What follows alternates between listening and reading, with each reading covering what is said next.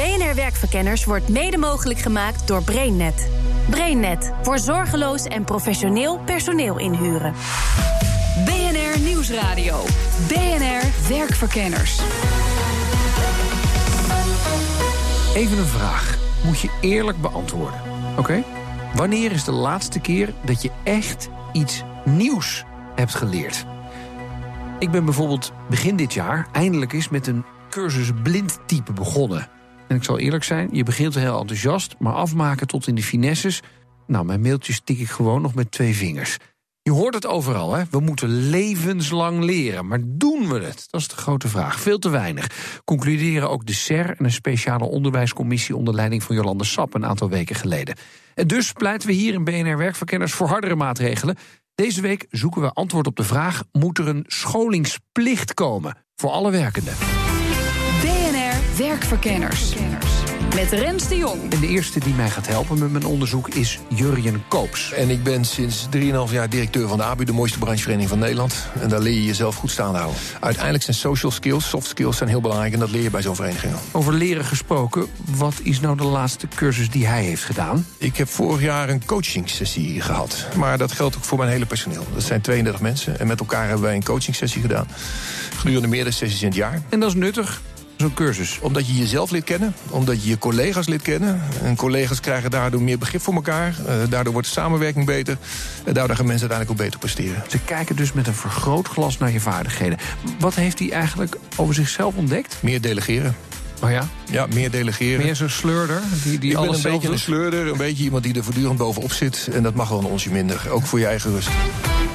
Ik onderzoek vandaag de vraag of werkenden wel genoeg leren in Nederland. En of er een scholingsplicht dus moet komen. Om te garanderen dat dat ook echt gebeurt. Volgens Jurjen mag leren wel een groter aandachtspunt worden op de Nederlandse arbeidsmarkt. Wij zijn er wel mee bezig, maar dat mag wel wat meer.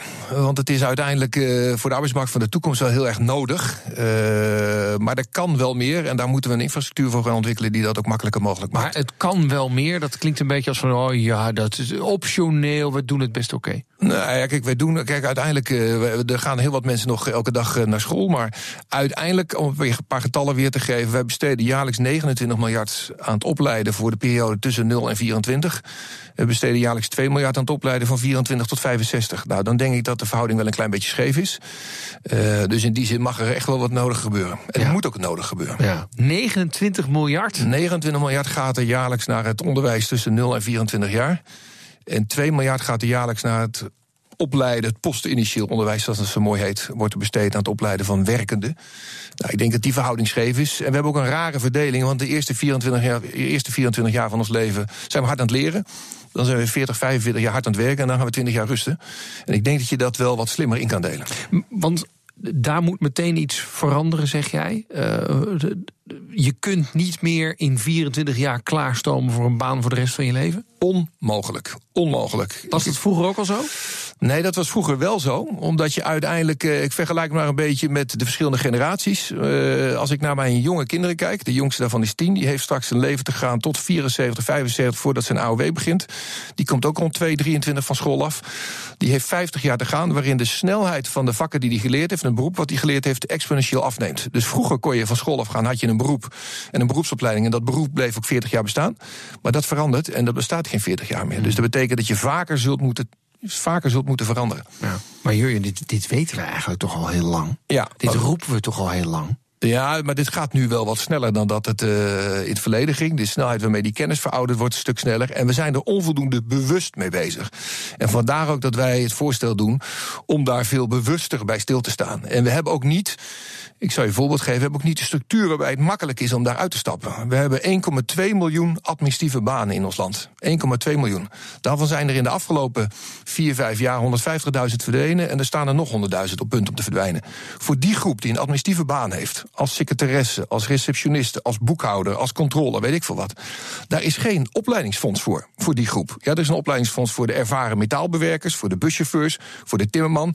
Maar vaak komt de secretaresse in zo'n sector daar niet voor een aanmerking. Terwijl die beroepsgroep wel ernstig bedreigd is. Er zijn 700 vacatures voor administratieve beroepen op werk.nl. En er zijn meer dan 50.000 mensen in een administratieve baan.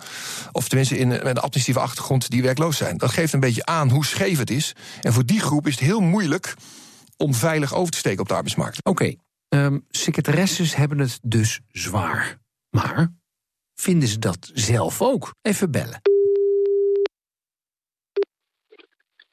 U spreekt met Hiltje Begineman. Hiltje is de vicevoorzitter van de Nederlandse Vereniging van Directie- en Managementondersteuners. De grootste secretaressenbond van Nederland, om het maar zo te zeggen. En zij herkent zich helemaal niet in het beeld dat de secretaressen niets aan opleiding kunnen doen. Bedrijven zou er een opleidingsbudget beschikbaar uh, moeten zijn. Het, zou, het kan zijn dat secretaressen zich daar minder van bewust zijn. Ja, en dat is dan wel weer een kwalijke zaak. Ja, er zijn er nog denk ik uh, te veel die um, een afwachtende houding aannemen. En dat is zeker niet meer van deze tijd. Je zult ook als directie- en managementondersteuner moeten blijven doorleren. Wil je uh, relevant blijven. En ondanks dat er meer geluiden komen over het uitsterven van het vak, denkt zij dat het zo'n vaart echt niet zou gaan lopen? Nou, een toekomstige andere baan, dat is nog maar de vraag. Wat juist heel erg belangrijk is, dat secretaressen zich blijven doorontwikkelen. Want uh, juist de laatste tijd zie je dat er een verschuiving plaatsvindt in aandachtsgebieden. Secretaresse wordt meer uh, co-manager, co-partner en sparringpartner van uh, de directeur en van de manager. En dat vraagt um, andere capaciteiten.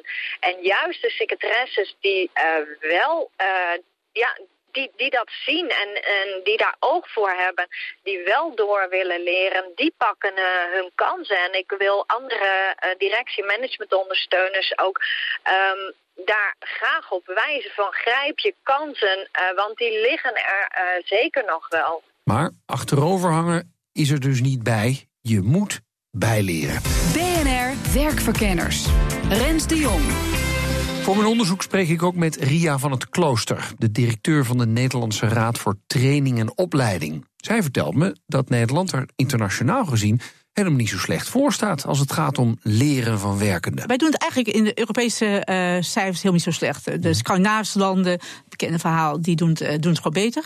Um, maar we doen het helemaal niet zo slecht. Alleen willen wij uh, mee kunnen blijven gaan en blijven innoveren en vooruitlopen op het feit dat heel veel banen gaan verdwijnen. Hè, dan moeten we echt veel meer gaan, gaan, gaan doen. En dat betekent vooral eigenlijk dat wij als werkenden veel meer moeten. En ik zeg bewust werken. Dat betekent niet alleen als je loondienst bent, als je een vaste baan hebt, een tijdelijke baan hebt, maar ook als ZZP'er. Leggen wij niet veel te veel nadruk op opleidingen? Want leren wij niet gewoon ja. ongelooflijk veel op de baan zelf? Ja. Eigenlijk leren wij, en dat is uh, misschien wel heel, uh, voor heel veel uh, mensen aan de ene kant niet nieuw, aan de andere kant wel nieuw. Want we leren allemaal het meeste gewoon in ons dagelijks leven. Gewoon door werk bijvoorbeeld. Uh, 70% als je van werkenden zou gaan kijken, wordt 70% gewoon op de werkplek geleerd. 20% dat uh, leer je door interacties, hè, door overleggen bijvoorbeeld. En 10% leer je eigenlijk maar in de schoolklas. Oh. Dus dat is eigenlijk maar heel weinig. En dat noemen wij dan het formeel leren. Eigenlijk leren we met z'n allen het meest informeel. Gewoon door inderdaad een gesprek. Ik ga ervan uit, als ik hier straks weg ga, dat ik ook weer wat geleerd heb. Ja, maar, en hoop jij ook. Ja, ik, zeker. Maar uh, is dat een probleem dat we dat uh, informeel aan het leren zijn? Nou, het probleem is dat we dat uh, niet goed weten te waarderen. Want als jij op, he, als bouwvakker, uh, ik noem maar wat, of op een bouwplaats, of in een, een, een groot bedrijf, neem even de banken. Je hebt daar jarenlang gewerkt. Je hebt daar heel veel geleerd voor je, voor je gevoel. Maar je weet dat niet genoeg te waarderen en je wordt ontslagen. Dan is het dus heel lastig als je niet goed weet wat die kennis die je hebt opgedaan, die vaardigheden, die je hebt, wat dat waard is. We hebben in Nederland ook heel veel flexkrachten. Ja. Investeren die nou minder in onderwijs dan mensen met een contract? Ja, afgelopen zaterdag stond natuurlijk dat groot stuk in Financieel Dagblad... waaruit bleek dat flexkrachten uh, uh, minder scholing uh, kregen. dat, dat zal ongetwijfeld op cijfer gebaseerd zijn. Mijn ervaring is juist dat de ABU, he, dat de brancheorganisatie... juist heel erg veel investeert in, in scholing. Misschien is dat wel het meest ondergewaardeerde. Want ze hebben er heel veel baat bij dat mensen die, waar werk voor is... dat die zo snel mogelijk aan het werk kunnen. Er zit gewoon een financieel drive ook achter. Jurien Koops van de ABU vertelt me dat zij zich onderscheiden met een opleidingsfonds of een O&O-fonds dat anders is ingericht. Wij hebben zelf ook een opleidingsfonds uh, in de uitzendbranche. Dat werkt heel intensief samen met andere opleidingsfondsen. Juist omdat wij de ene euro van ons willen koppelen aan de andere euro's in de andere ONO-fonds. Omdat wij weten dat veel mensen die hun baan verliezen vaak in een andere sector aan de slag gaan. Mm -hmm. En dan is het handig als je daarvoor opleidingsgeld kan gebruiken. Een uitzendkracht die al lang bij ons in beeld is, die was een middenstander, ging slecht in de crisis, heeft zijn winkel moeten verkopen. Die wilde graag vrachtwagenchauffeur worden. Die is via, via ons vrachtwagenchauffeur geworden. Uiteindelijke heeft hij ook zijn buschauffeursdiploma gehaald. Die is met heftruck bezig. Dat zijn hele concrete voorbeelden waarbij je uiteindelijk mensen uit de opleiding op, uh, uit sector A haalt en naar sector B brengt. Mm -hmm. Dat doen wij veel. Wij hebben ook voor de metaal de grote technische ONO-fondsen, waar veel schaarste aan personeel is. Daar zorgen wij ervoor dat wij onze euro's besteden ten behoeve van de instroom in de technische sector, omdat daar vacatures zijn. Ja. Zo kun je veel slimmer, denk ik, over die sectorgrenzen heen dat opleidingsgeld Maar dat doet dus de uitzendsector. Ja. Andere sectoren doen dat niet. Het geld in de metaalsector blijft voor opleidingen in de Ja, dat is helaas vaak het geval en dat is suboptimaal. Dat past niet meer bij hoe de arbeidsmarkt werkt. Want die arbeidsmarkt werkt, daarbij wegen mensen steeds vaker over sectorgrenzen heen. En zul je dus, wat je vraag was eigenlijk, waar zitten al die opleidingsgelden? Nou, voor een deel zitten ze in die opleidingsfondsen. Daar zitten ze ook verstopt in die structuur.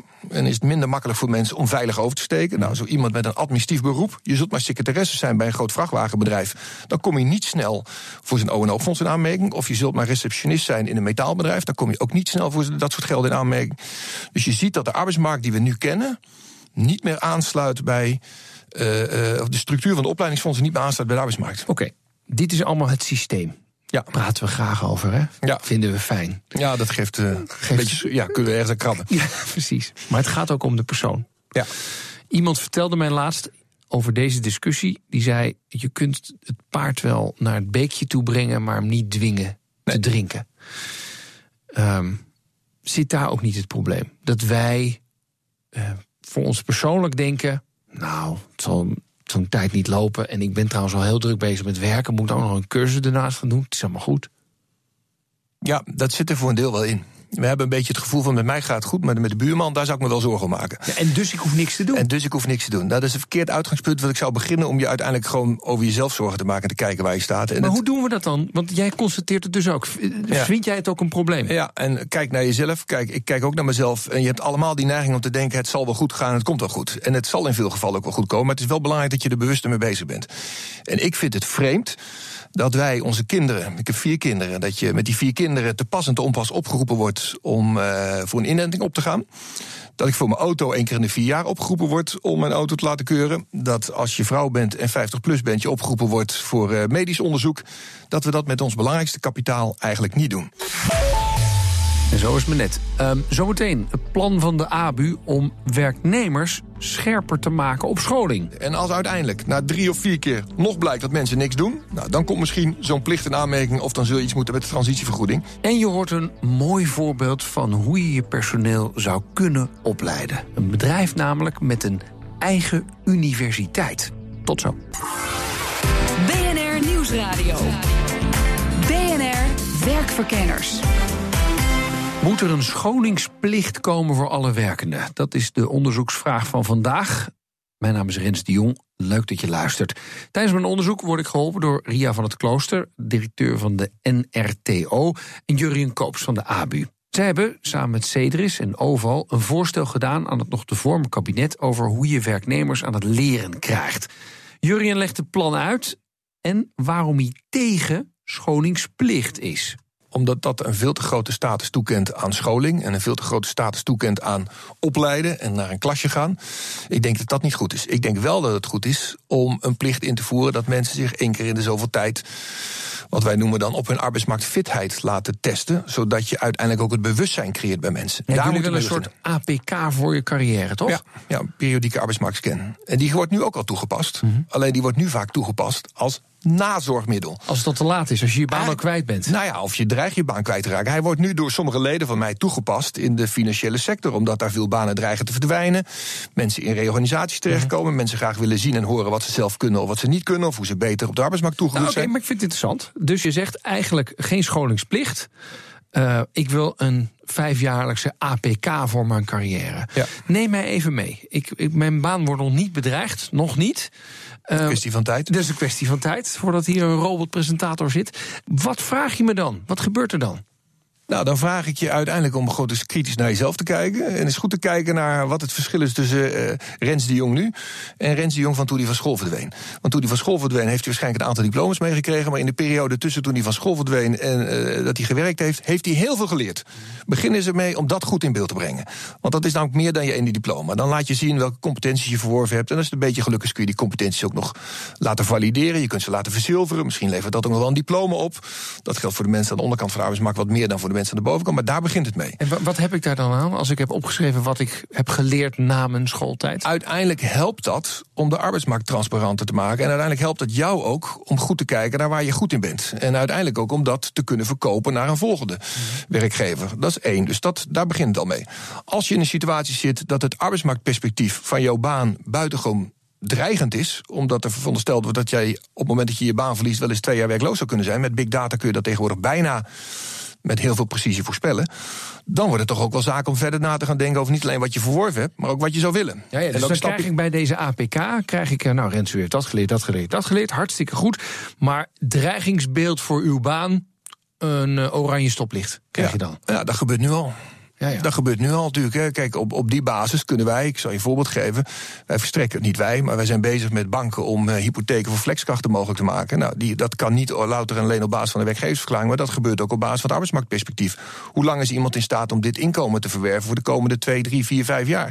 Nou, dat zijn hele belangrijke big data analyses liggen eronder. Die kunnen gewoon voorspellen dat als jij chauffeur bent, of je bent uh, radiopresentator, of je bent zorgverlener in die in die regio en die in die achtergrond, kun je precies voorspellen wat er gebeurt op het moment dat die baan wegvalt, hoe lang je dan werkloos dreigt te worden. Nou, dat helpt wel om jouw bewustzijn aan te wakkeren. En dan? En dan? Nou, dan is het goed dat je met uiteindelijk wat wij noemen dan een loopbaanwinkel met mensen in gesprek gaat. Want uiteindelijk begint na het bewustzijn begint het gesprek.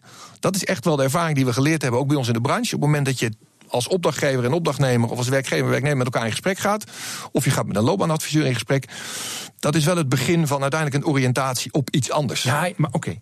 Ehm, hartstikke mooi. Maar dat laatste ding, kijk, ik vergelijk het met de APK. Ja. Uh, als bij mij, Jurjen, bij de APK blijkt dat de ruitenwissers het niet doen, ja. dan mag ik gewoon de weg niet op. Ja. En dit gesprek, hartstikke mooi, maar dan blijven die mensen denken: nou ja, het zal wel. Ik hoop het van niet en ik denk ook van niet. Waarom niet? Waarom gaan nu mensen wel iets doen? Nou ja, daar, omdat er nog een aantal dingen nog bij horen. Ik bedoel, dit is niet het complete voorstel. Maar ik denk dat op het moment dat jij in veel van die organisaties. waar mensen wel aanvoelen dat er mogelijk iets gaat veranderen. Dat hun werk op termijn minder wordt. Of dat er andere taken komen. Op het moment dat je die helpt dat bewustzijn te creëren. En op het moment dat je die helpt om daarover in gesprek te geraken. En je geeft ze ook de faciliteiten om er iets aan te doen opleidingsfoutjes of een persoonlijke opleidingsrekening, dan zijn ze in ieder geval bij machten om die stap te kunnen zetten. En als uiteindelijk na drie of vier keer nog blijkt dat mensen niks doen, nou, dan komt misschien zo'n plicht in aanmerking of dan zul je iets moeten met de transitievergoeding. Maar je moet niet beginnen met zo'n plicht te introduceren. Uiteindelijk bewustzijn, gesprek en op basis daarvan mensen in beweging krijgen. Zo werkt het in een gewoon bedrijf ook. Alleen je moet dat nu op een veel grotere schaal organiseren. Maar waarom mag ik het niet vanaf het begin gewoon gaan verplichten? Dus jongens, dat moet je gewoon doen. Je moet het keurmerk hebben en je moet jezelf gewoon eens per jaar opleiden. Omdat je daarmee uh, een veel te grote waarde toekent aan het opleiden zelf. Ik denk, en dat zei je net zelf ook in het gesprek, mensen leren vooral verschrikkelijk veel in het werk wat ze doen. En probeer dat nou eens goed in beeld te krijgen. Probeer dat goed gevalideerd te krijgen. Probeer dat verzilverd te krijgen. Er zijn prachtige voorbeelden waar mensen dat met name op het uh, kwalificatieniveau 2 en 3 uiteindelijk daarmee ook diploma's kunnen krijgen. Want, want dan toon je aan, ik heb geleerd om dit te doen. En ik dat, heb veel werkervaring opgedaan. Ja, en dat uh, levert laat, een ja, bepaald diploma En dat levert een bepaald diploma op. Ja. En uh, dat kun je natuurlijk voor veel mensen die tussen op school en huidige werkcarrière veel opgedaan hebben, kun je dat natuurlijk verzilveren. En dan gaan we niet meer als een konijn in koplampen kijken, denk je?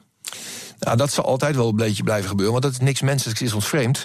Alleen je moet mensen, en dat is denk ik wel het nieuwe in het, in het voorstel wat we doen, je moet mensen zelf verantwoordelijk maken. Je moet voorkomen dat ze steeds de werkgever blijven aankijken. Want we, hebben natuurlijk, we zijn opgegroeid in een periode dat 50 jaar lang de werkgever dat stevig voor de mensen organiseerde. Dat heeft ze ook een klein beetje kopschuw gemaakt. Dat heeft ze ook een klein beetje achterover doen leunen. Voor sommige mensen werkt dat ook heel erg goed. Maar voor de meeste mensen moet je toch zelf in beweging brengen. Dus ik ben er ook voor om die regie en die verantwoordelijkheid veel meer bij de mensen zelf neer te leggen. Minder collectief georganiseerd en veel meer individueel maatwerk op de werkende zelf georganiseerd. Maar wie leren er nou wel veel en wie niet. Volgens Ria van het Klooster van het NTRO ligt vooral het probleem bij de oudere werknemer. En er is ook een groep die het heel goed doet. Ik ben heel positief over jongeren. Waarom? Omdat jongeren al veel meer eh, geleerd worden. Bijvoorbeeld bij het MBO krijg je leren loopbaan burgerschap op je school. Dat betekent gewoon dat je al moet nadenken over je, je loopbaan. Je leert al een portfolio maken. Wat heel belangrijk is, dat als we die jongeren nu van school afkomen, dat zij dat blijven onderhouden. Mhm. Dat moeten ze gaan bij, uh, bijbrengen.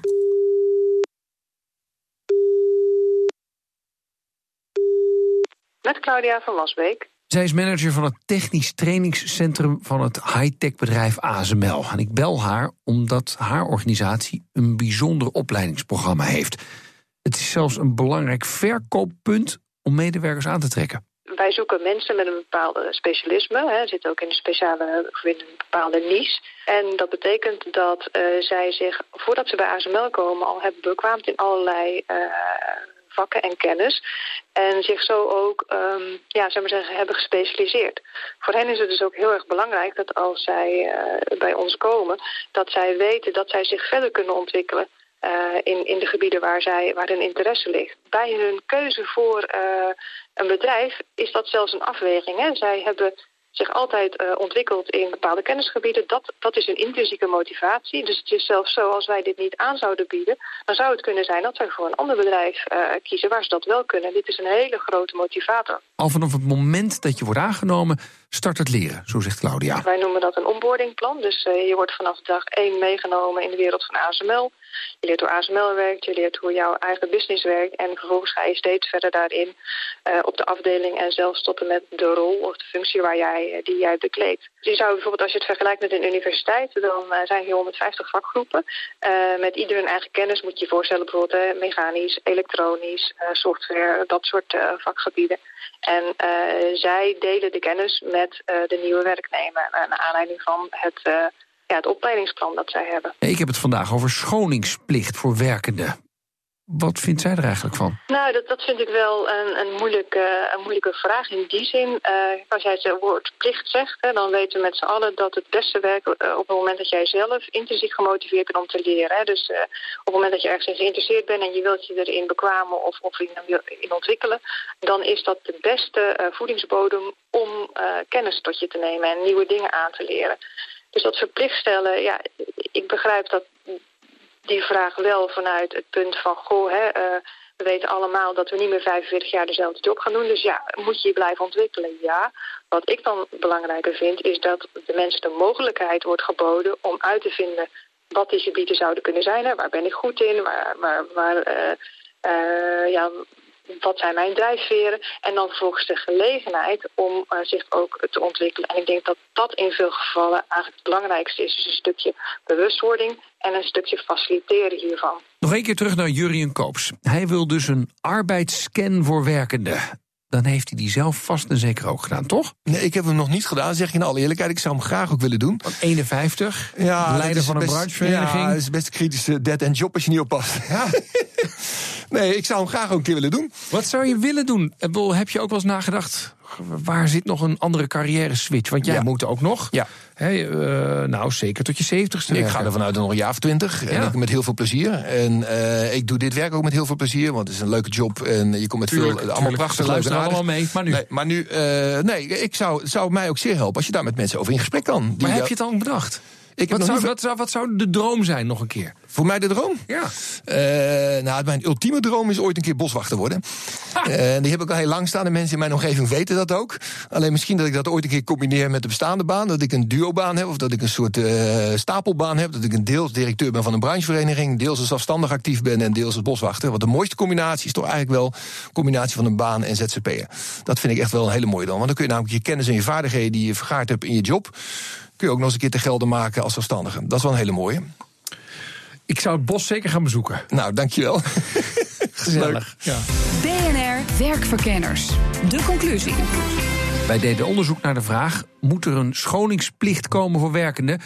Nou, voor een schoningsplicht krijg je de handen niet op elkaar. Als je niet gemotiveerd bent, dan word je het daarmee ook niet. Twee, de ABU en de NTRO zien wel wat in een APK voor werknemers en het verzilveren van opgedane ervaring. En drie, scholing gaat een steeds belangrijker punt worden omdat de arbeidsmarkt sneller verandert. Dus hou dus regelmatig bij of je klaar bent voor een switch naar een ander vakgebied. Volgende week krijg je het antwoord op de vraag of een flexwerker evenveel moet verdienen als een vaste kracht. Wil je op de hoogte blijven van dit programma? Volg ons dan op LinkedIn, BNR Werkverkenners of de BNR-app. Tot volgende week. BNR Werkverkenners wordt mede mogelijk gemaakt door BrainNet. BrainNet voor zorgeloos en professioneel personeel inhuren.